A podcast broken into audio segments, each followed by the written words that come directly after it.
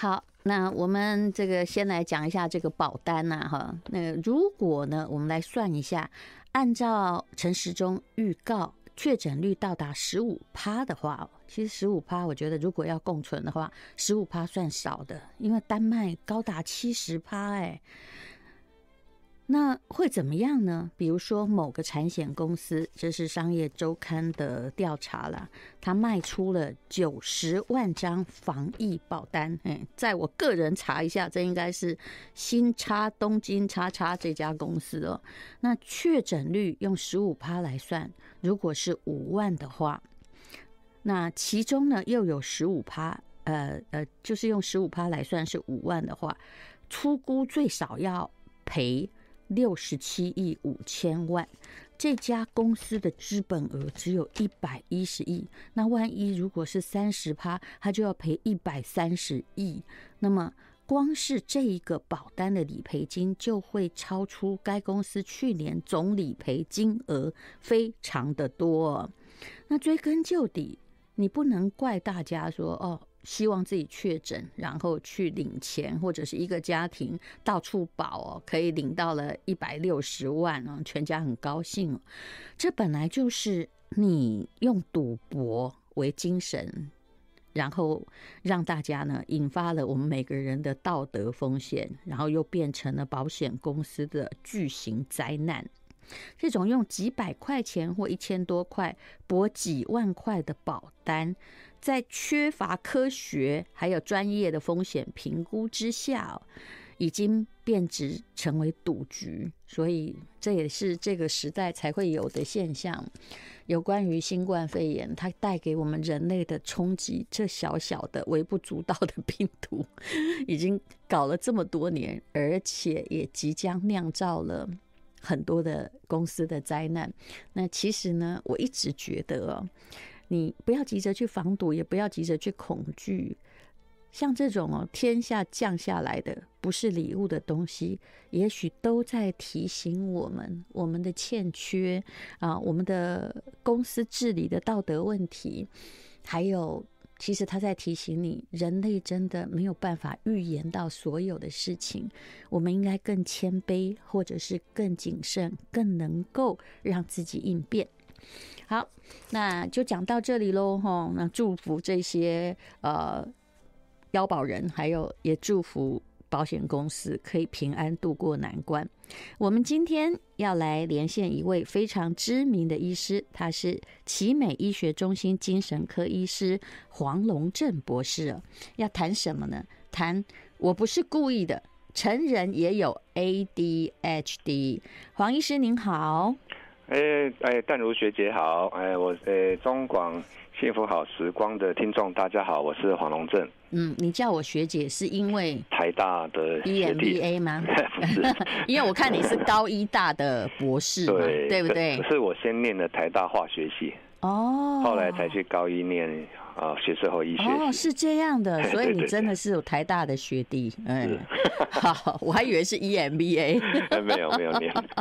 好，那么我看了你这个成人的 ADHD， 我觉得很有趣，因为我们家的小孩就有2个也是被诊断，就是下一代的，包括我弟弟他们的孩子被诊断是 ADHD， 当然长大之后其实是好很多啦，可是当时都在吃利他能，对不对？对。然后我后来发现说，这到底会不会遗传呢？我就做了你的书后面的诊查，可是我没有看到答案啊，到底超过多少是 ADHD？ 你先告诉我们那个症状。附录1啊，成人自填 ASRS 的症状检核表。我要先跟你讲答案吗？就是分数吗？还是不是？你先让大家测验一下，因为大家还不知道那个症状如何。不必讲到18题，但讲重要的几题，看大家有没有这样。好，先看一下哈。其实如果简单讲，成人 AD 常见的症状哈。常见就是比如说第一个急性子，讲话快，常打断别人说话，想法流于天马行空，无法逐梦踏实。再来就是常忘记约定的事情，时间管理不佳，还有容易分心，很难长时间专注一件事情。再来就是做事容易丢三落四，房间跟环境啊，总是一团乱哈，这个是常见的了哈。那我们如果说好，那我们来做正式的量表，他会问你什么问题？我们先以 WHO 就是世界卫生组织它发展的6题版本来问好了哈。第一题就问说啊，一旦完成任何计划中最具挑战的部分后呢，你有多长完成计划最后细节的困难哈程度有多高哈？第二个，当你必须从事需要有组织规划性的任务的时候，你会多长有困难井然有序的去做哈？所以前面的部分就是说你就是虎头蛇尾，或者是你没有办法按部就班去做。第三个就是你会有多长有问题去记得约会或是应该做的事情，就是健忘的这个部分。第四个就是当有一件需要多费心思思考的工作时，你会有多长逃避或延后去做，这讲是拖延症的问题。是。第五呢跟第六他问的就是过动，比如说当你必须长时间坐着的时候，你会有多长坐不安稳或扭动手脚哦。那最后呢就是你会多长像被马达所驱动一样，觉得自己过度活跃而不得不做事情哦。大概是这6题。哦，就是总共有18题了。那这最好打书啊，因为可以叫大家买你的书，去后面做一些问题，对不对？这本书叫做联经出版社的《我不是故意的，成人也有 ADHD》。那也许如果你把这个症状呢治疗了，或者是让它不要变得那么干扰生活，说不定你在工作上可以取得更好的成就啊，或者更容易与别人相处。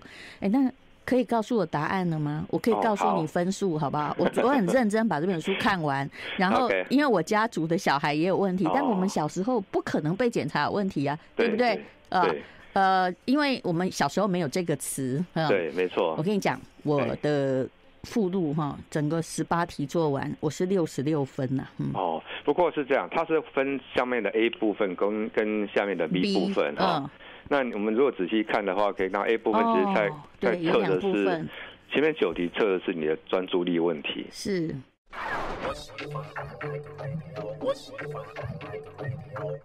幸福好时光，好，我们今天访问的是黄龙正博士，他是奇美医学中心精神科医师，来谈成人的过动症 ADHD。好，黄医师，要分 A、B 嘛，哈，对。A 的部分就是专注力哦，那 B 就是过动冲动。那它基本上它有2个切分点。如果超过17分，我们认为有可能有 ADHD。可是如果到24分以上哈，就叫做很有可能有 ADHD。不是黄医师，是你说 A 哦。A 或 B， 我 A 31分呢。对，那如果超过27，照他的标准来看，叫做您很有可能有 ADHD。对，尤其是 B 的话，我还有35分，更高哎。是哦。你想想看，这一题就像你会多长像被马达所驱动，觉得自己要做点事情。对对。到现在这个年纪还很严重哎，怎么办？对对对，我有稍微研究一下，淡如学姐其实到现在还是非常活跃，包括念书方面得到非常多的学位，还继续在念。对，其实我退休了，我还这样的驱策我自己，因为不然我会觉得很无聊，甚至我为了怕不久之后我一定会被隔离嘛，因为如果要跟病毒共存，那隔离没事干怎么办？我弄了一个跑步机在家里，还有各种按摩器材，而且我开始写博士论文，我觉得只要一被隔离，我就有事做了。对对。害怕的叫没事做，所以我基本上是过动症，对不对？其实我们要提醒，这个只是这个量表不能当做诊断的唯一的最后的判断，因为这个所有的量表就是让我们去察觉说，好像可能性很高哦。可是你会发现说，不管我们主观报告的症状或者自己填量表，都是我们自己写的，自己回忆出来的嘛。对。这样其实难免就是说比较有主观的成分哦，所以在我们诊断上，大概我们后续如果更精确的话，会安排相关的检查跟测验，比如说我们的脑部功能测验啊等等哈，专注力测验，客观去看说，是不是有像我们自己想象的这么差哦？那再配一些诊断标准，最后才能确诊。所以我临床上也很多个案自己填出来分数都很高，可是到最后其实并不见得都全部都是说 ADHD 有确诊就是他的脑部没有问题嘛，对不对？对对对，没有到那么严重，没有，实际上没有像我们自己感觉的那么严重。对，不过我也没有太忧虑啦，因为你里面讲的那些 ADHD 后来造成的生活困难哦，对对，我的确没有啊，嗯，是啊，所以这个是很重要的标准，就是说我们像忧郁症一样，我们的心情不好哈，嗯，心情忧郁不代表忧郁症，那它很多的，我们精神科很多的判断标准，其中有一个最重要就是说功能受损的程度啊，嗯，就是说你有没有平衡，你自己都功能很好，那你怎么说你不正常有病呢？哦，搞不好你比别人更厉害也不一定。嗯，对。但是你讲的某些症状的确是有。其实我从小到大上课，除非我真的一直努力的掐自己，否则我很难不从老师讲话的言论飞出去。OK。那当然也有抱怨说我会打断别人说话，因为其实你知道，其实在我心里我已经听完了，这就是很大的问题。是是是，这个我觉得是一个。有可能我们会看到这种情况，就好像我们去理解，比如说高功能自闭症的 case 哈，它某些部分比较弱，可是其他地方它比较强，甚至可以弥补回来。嗯，哦，就表示说，比如说淡如学姐的其他部分脑部虽然注意力可能稍微比较弱，可是其他部分很强，所以可以弥补回来。去看房间有多乱，还有多常找不到东西，连手机都找不到，所以要有2只 A 找 B 就知道这个症状很严重。哦，对对对，那我们来谈一谈哦，因为第一个提出成人的 ADHD 在台湾就是你嘛，对不对？应该是也不能这么自大了哈。我的意思说，我是第一个开创特别门诊了哈。当然之前已经有人注意到，因为我们在2004年。我第一次看到这个个案的时候，我之前还真的没听过，只是后来有这个契机，开始去找一些资料，问一下老师，才知道那时候美国已经开始在重视这件事情了。嗯，对啊，可是这些个案呢，他们遇到一个困难，就是第一个，那当时大家连医界都不是非常了解，所以他们去看诊的时候，常常都得不到答案。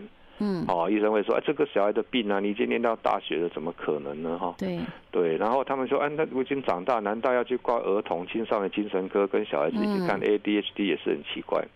所以那时候我就觉得，哎呀，我们需要一个特别门诊，让他们有就医的一个管道。哦，大概是这样。那很多人去就医吗？哦，我一开始的时候，哦，这个很多人，包含中北部都跑过来，大概有1/3都是外县市的人哦。啊。甚至还有从香港专门跑来就诊，然后顺便到台南吃小吃的啊，所以也就只有你开这个门诊刚开始的时候，现在比较多了嘿。然后原来才发现患者或有烦恼的人这么多，对比我想象的多很多。我看到你的统计，就是20岁以上的。ADHD 的成年男女比例哦，男比女是0.24比0.76嘛，那也就是说一个男的会有3个女的会有过动症，对不对？其实这应该是这样讲，在就是临床，我是用健保资料库去看嘛，哈，这样就是说他有来就医的实际的状况，可是这个不一定是社区的比例，是就是说社区搞不好是1比1，可是我要讲的其实重点是在于说。我们小孩子的过动症，你第一想到是小男生，一定是想到小男生的样子，表示小女生很少被带来看。嗯，为什么？因为他比较文静，所以不造成别人困扰，对不对？是，第一个是这样，第二个我觉得重男轻女也可能有关系。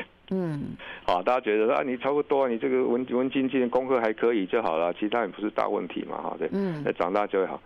可是呢，这些人到长大之后，他自己会有自觉，发现说，自己好像一直在不管是求学阶段，或是工作阶段，是人际关系、婚姻等等，都产生了一些问题哦。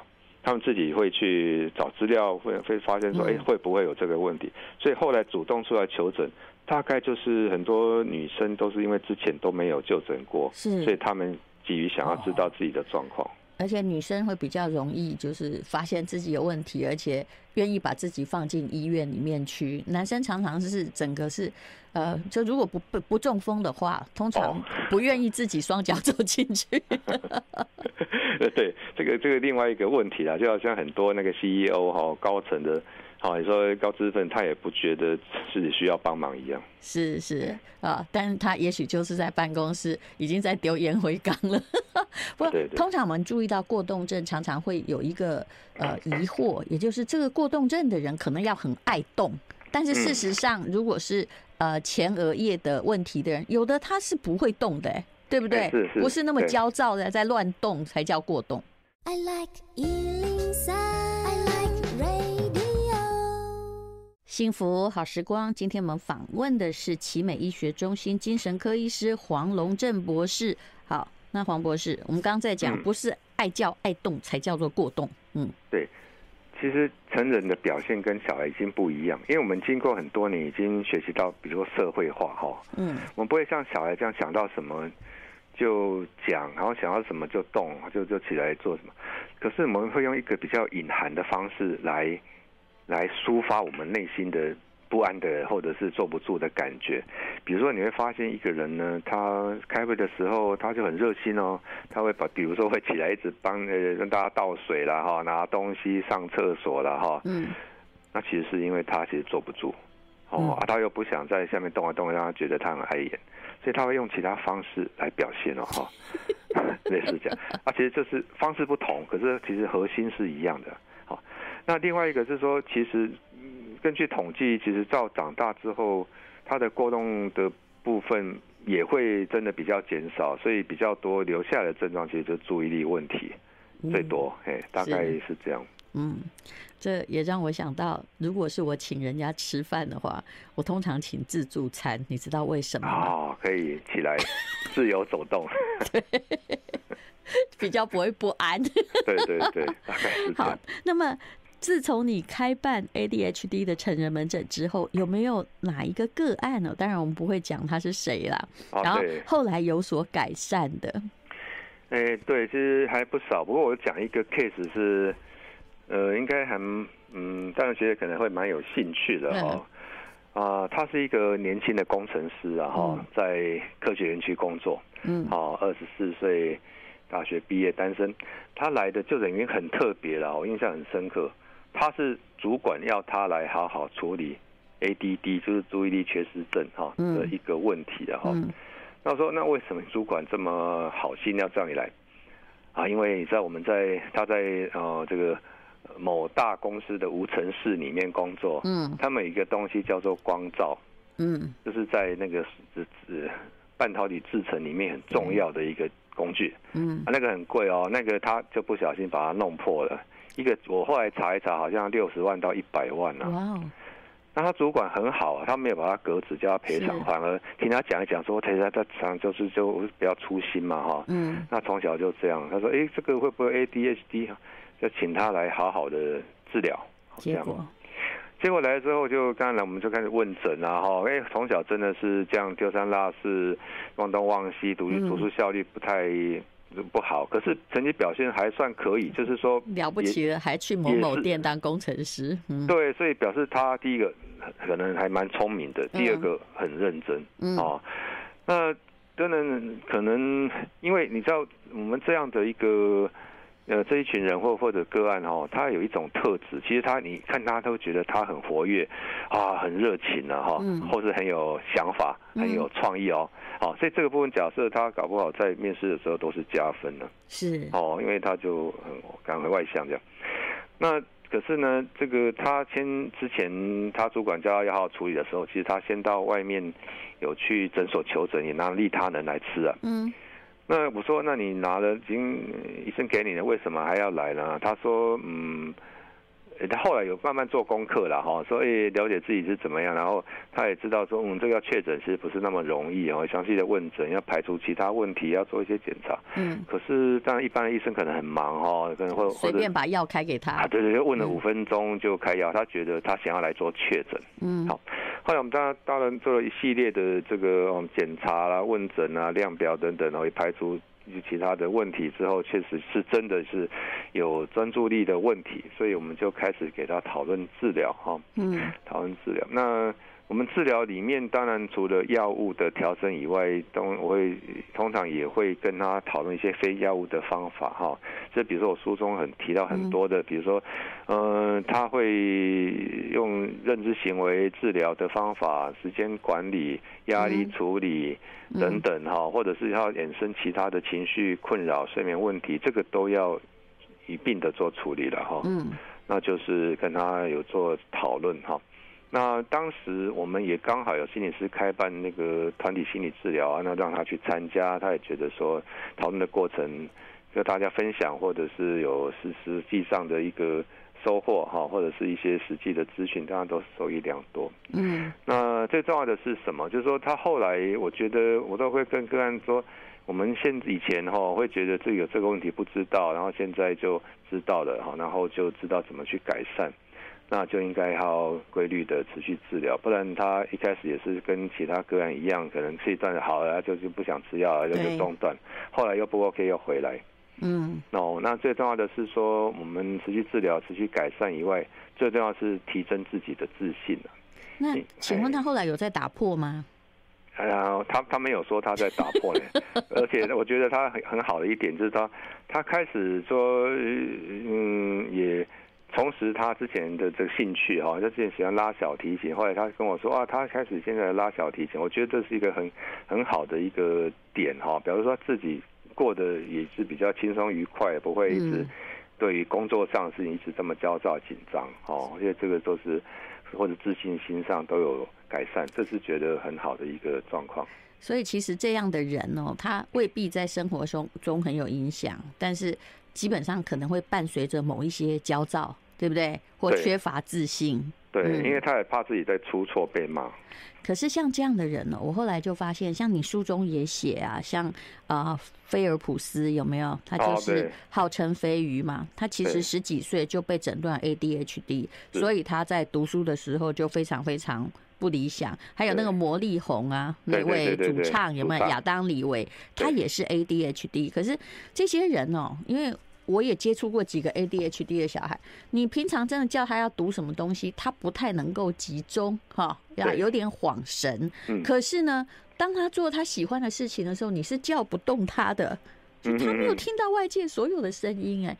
有时候我在想说，这是不是只是上天要叫你选择一个，拜托你就做你专长的吧？对，是没错。他第一个他会进入一个超集中的状况，就是大众有兴趣他就 focus 在里面，可是其他他讯息听不到。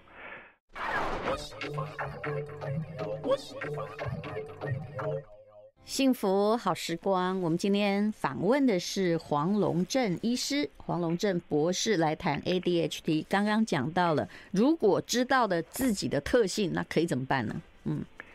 知道自己特性哈，其实就是最好是适才适所哦。这有2个嘛，第一个你不要故意去一定要去做自己不擅长的事情，比如说你就坐不住，你不要比如说一直想要去做这个办公室的工作，那这样的话，或者是打电脑的工作，你去创业或做业务可能很好，对吧？那反过来讲，你都外面跑来跑去，跟人接触啦，很多变化啦，自由自在的这个比较有自主性的一个工作，开创性的，我想这个都会比较适合。比如说现在年轻人，比如说，我举例像 YouTuber 啦，我觉得这个都是蛮适合的。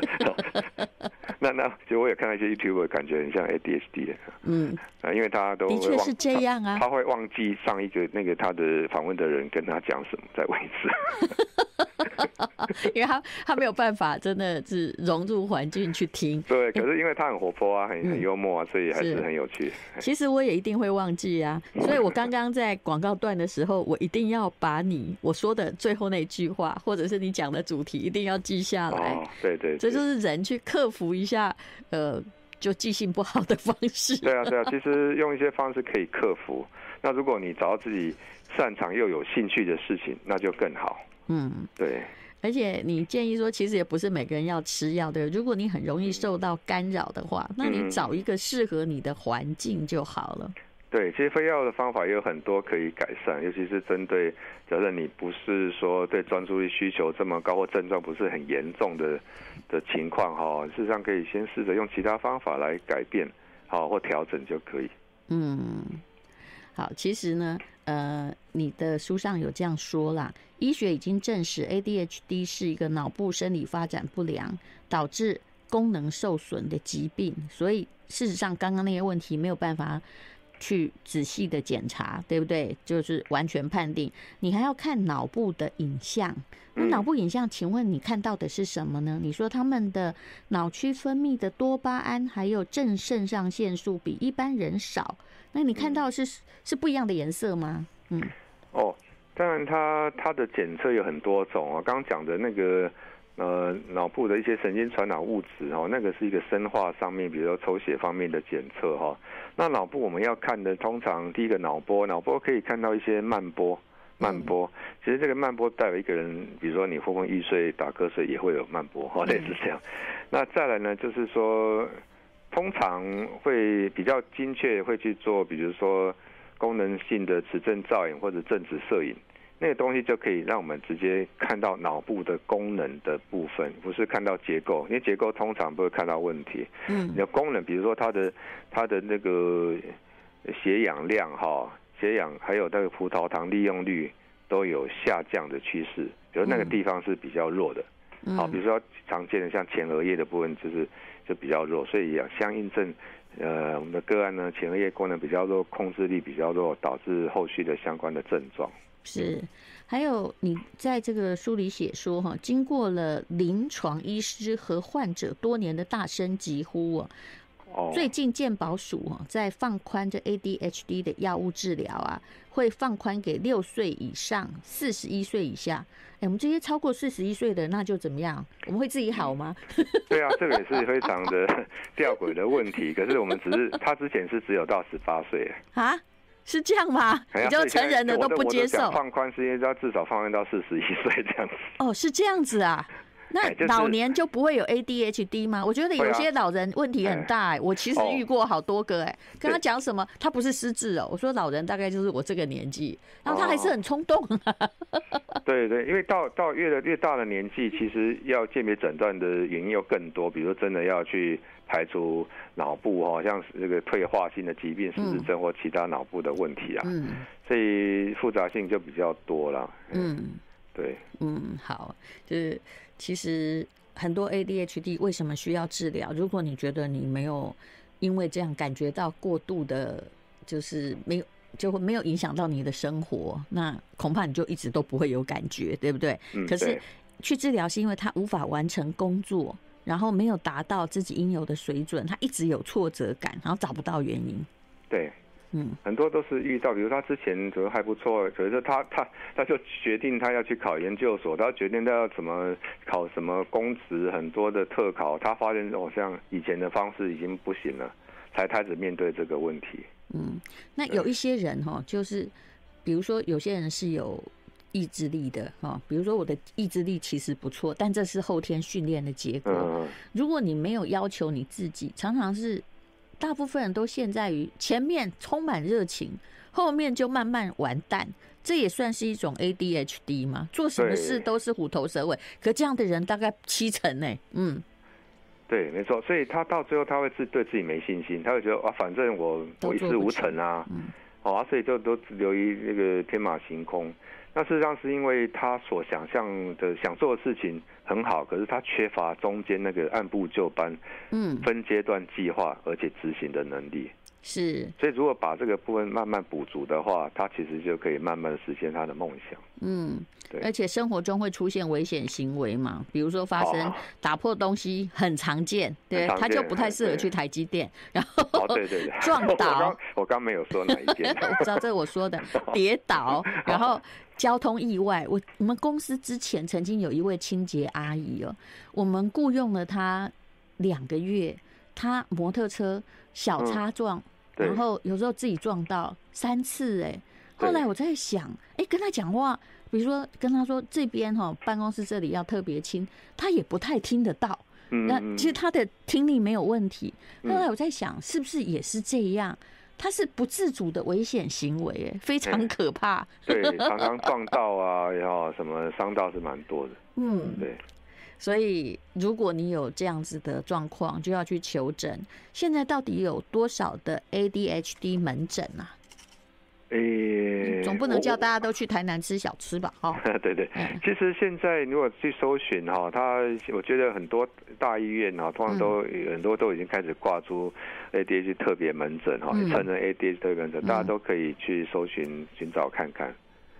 可目前要自费，对不对？看起来那个是18岁以上就要自费，因为没有通过。哦，没有，他讲的其实是比较长效型的一些药物，短效像利他能是可以的。哦，所以万一你如果需要用其他2线、3线长效型的利他能，或者是其他像思瑞等等其他像正向腺素的药物的话，照规定啊，他说你一定要之前小时候有被诊断或用药过呢啊，长大持续有症状才能用。它是有一些限制条件，可是利他能是没有限制哦。是，我还有一个个人的无聊问题，也就是后来我们都叫 ADHD， 可是早期我看某一些书，它叫 ADD。对对，对不对？是有什么改变吗？哦，没有，就是 ADHD 分成几种类型嘛，一个就是专注力为主的亚型，第二个是过动冲动亚型，第三个是合并的都有。所以 ADD 是讲专指那个注意力问题的啊亚型。对。所以这还是一个医学上的问题。对。I like 103。